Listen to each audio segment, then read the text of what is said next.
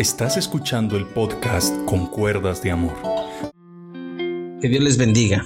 Agradecemos a Dios por brindarnos una palabra tan espectacular como lo hizo nuestra pastora Blanca a todas las mujeres. Y que ese fue el momento del consejo de Dios para que las mujeres eh, se encaminaran a lo que Dios quiere con ellas, con sus esposos. Ahora nos toca a los hombres. Y vamos a tener en estos audios, basados en mi experiencia personal, que aunque sé que hay muchos hogares magníficos, hogares hermosos, tengo el privilegio de tomar mi relación como ejemplo en algunos aspectos. Y me baso en ello porque puedo decir que mi relación con mi esposa, pues soy un hombre feliz.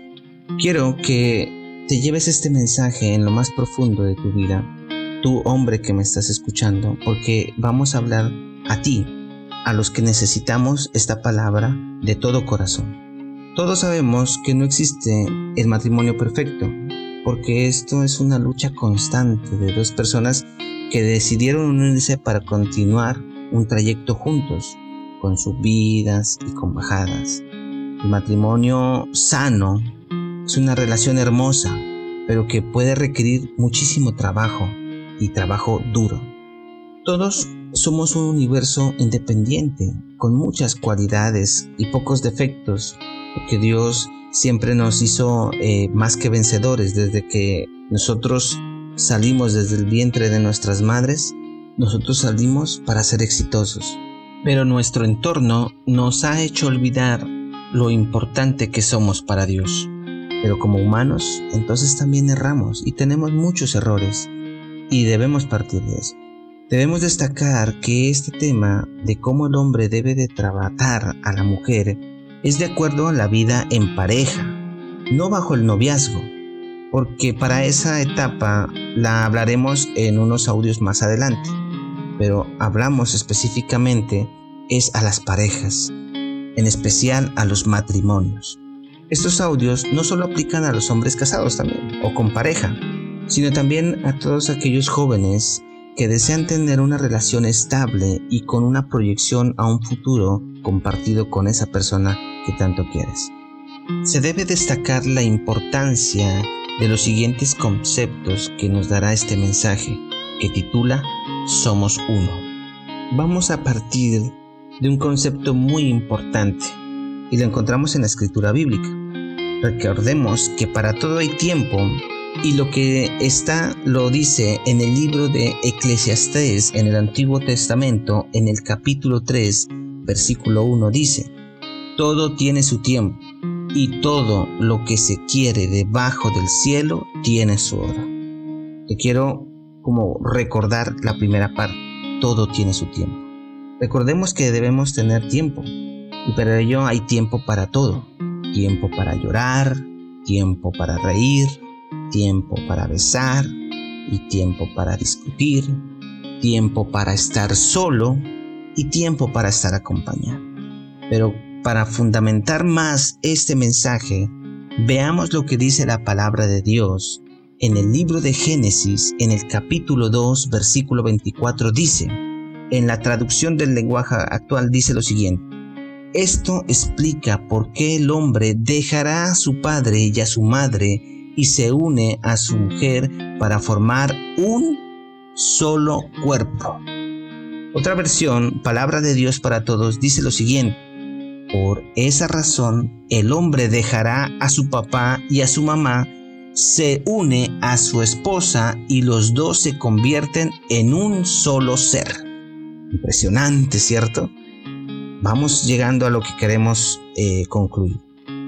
Cuando somos uno, significa que hemos sido fusionados, unidos. Ya no somos dos conceptos, sino uno. En la matemática normal sería uno más uno igual a dos. En la matemática espiritual y bíblica estamos diciendo que uno más uno es igual a uno. Debemos de llegar a esa plenitud de hablar siempre un mismo idioma las necesidades de mi esposa o de tu esposa deben ser cumplidas con todo tu trabajo, para que las necesidades de nuestras esposas, tanto espirituales, físicas emocionales o económicas deben merecer tu esfuerzo absoluto para que esa persona se sienta feliz contigo. Todo hombre tiene la mujer que se merece. ¿Por qué? Porque el hombre se le dio el privilegio de liderar el hogar. Valora a tu esposa más que a los demás. Aparte de Dios, tu esposa debe ser la persona más importante en tu vida y tu relación con ella debe estar basada en un amor personal y profundo y enorme en ella. En Efesios 5:28 también dice que tiene que amarla en la manera en que amas a tu propio cuerpo. No existe un aspecto tan íntimo como ese, de que tengo que amar a mi esposa como si yo me amase a sí mismo. Tengo que amar a mi esposa así como yo amo mi propio cuerpo. Yo no puedo decir, no, yo no quiero mi mano, yo no quiero mis pies, yo no, no, porque yo amo mi cuerpo. Asimismo, es cuando tú te unes con tu esposa, ella hace parte de tu cuerpo. Ya no son dos personas independientes, ya son una. Cuando hablamos de que somos una sola carne o un solo cuerpo, significa que debemos compartir todo en pareja. Todos los aspectos de nuestra vida se van a ver sometidos o sujetados a nuestra pareja. Cuando hablábamos de que para todo hay tiempo, cuando antes ibas a jugar fútbol o ibas a jugar un partido de billar o cualquier otro hobby, podías llegar a la hora que fuese Podías tomarte todo el tiempo que tú quisieras porque en casa no había nadie quien te esperara. Ese tiempo, que es importante en nosotros los hombres, tienes que vivirlo al máximo, de tal forma que tú sientas que te cansaste de vivir solo, porque explotaste todo lo que necesitabas en ese tiempo. Pero cuando tomaste la decisión de casarte, entonces no puedes seguir pensando en singular, sino que ya todo viene a ser en plural. Entonces ya hay alguien que espera por ti en casa. Puede ser que hayan diferentes situaciones eh, de casa, de trabajos, pero el común denominador es el, casi el mismo. Que en casa siempre va a haber una persona que te espere, hombre, tú que estás escuchando. En tu casa te esperan. No, solo tu esposa, a quien tienes que hacerla feliz, tus hijos, que son también parte fundamental, pero que no viene al caso.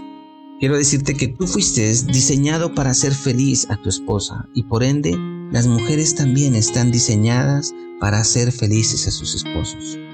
Un hombre necesita de una mujer, porque incluso en el ajedrez la dama es la que protege al rey.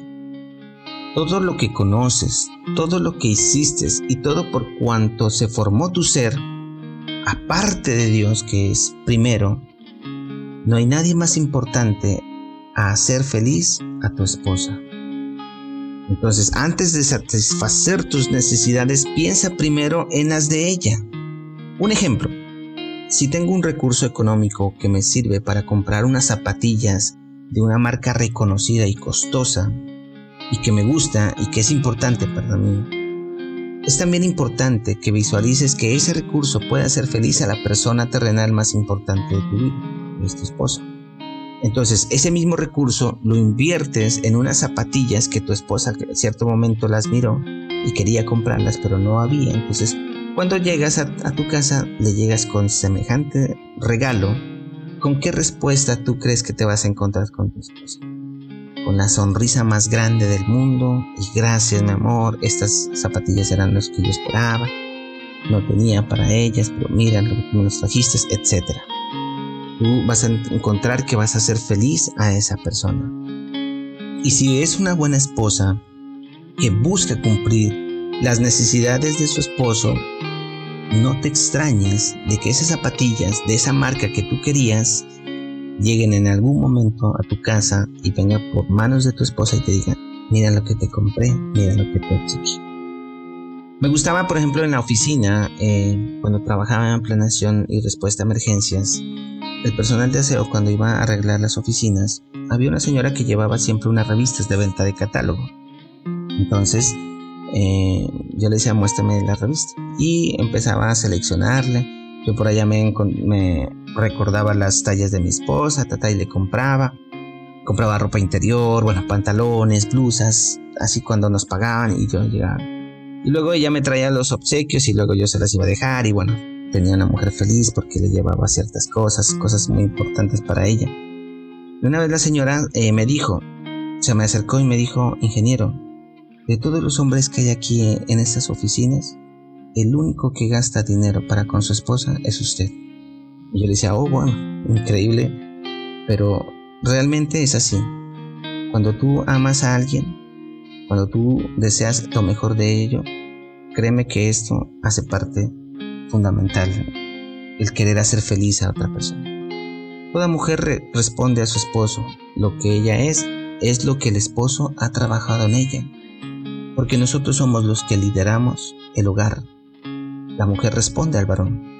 Mujeres, si ustedes hacen en su casa a un hombre un rey, pues por default o por inercia, ustedes mujeres son reinas. Porque no existe una reina si no hay un rey en casa. Haces de tu esposo un rey, por default, tú eres reina. Tu esposa está por encima de todas las cosas, por encima de tus hijos. Ellos son importantes, pero tú estás para responderle primeramente a ella. Y es más, como nuestros hijos no son nuestros, va a llegar un momento en que ellos van a tomar sus propios caminos y nos van a dejar solos en casa. ¿Y quién es la persona que va a estar a nuestro lado? Nuestros hijos no se van a quedar. Es la persona, es esa esposa, es la que, si Dios le permite la vida y a ti te permite la vida, envejecerán. Tu esposa está por encima de tu madre y de tu padre, porque por eso ustedes dejaron su casa. Lógicamente que nosotros debemos honrar a nuestros padres. Claro que sí, eso es importante. Pero en tu casa, si tú eres el rey, ella es la reina. Y tú le respaldas en todo lo que ella requiera. Que ella se sienta protegida. Que cualquier crítica que pueda existir, no solo de la madre o el padre, no, de cualquier persona, tú sales a responder por ella. Bueno, esta es una parte este tema tan importante. Mañana vamos a hablar del machismo, así que no te lo vayas a perder. Te invito a que compartas este audio, que Dios te bendiga, que Dios te guarde y mañana los espero.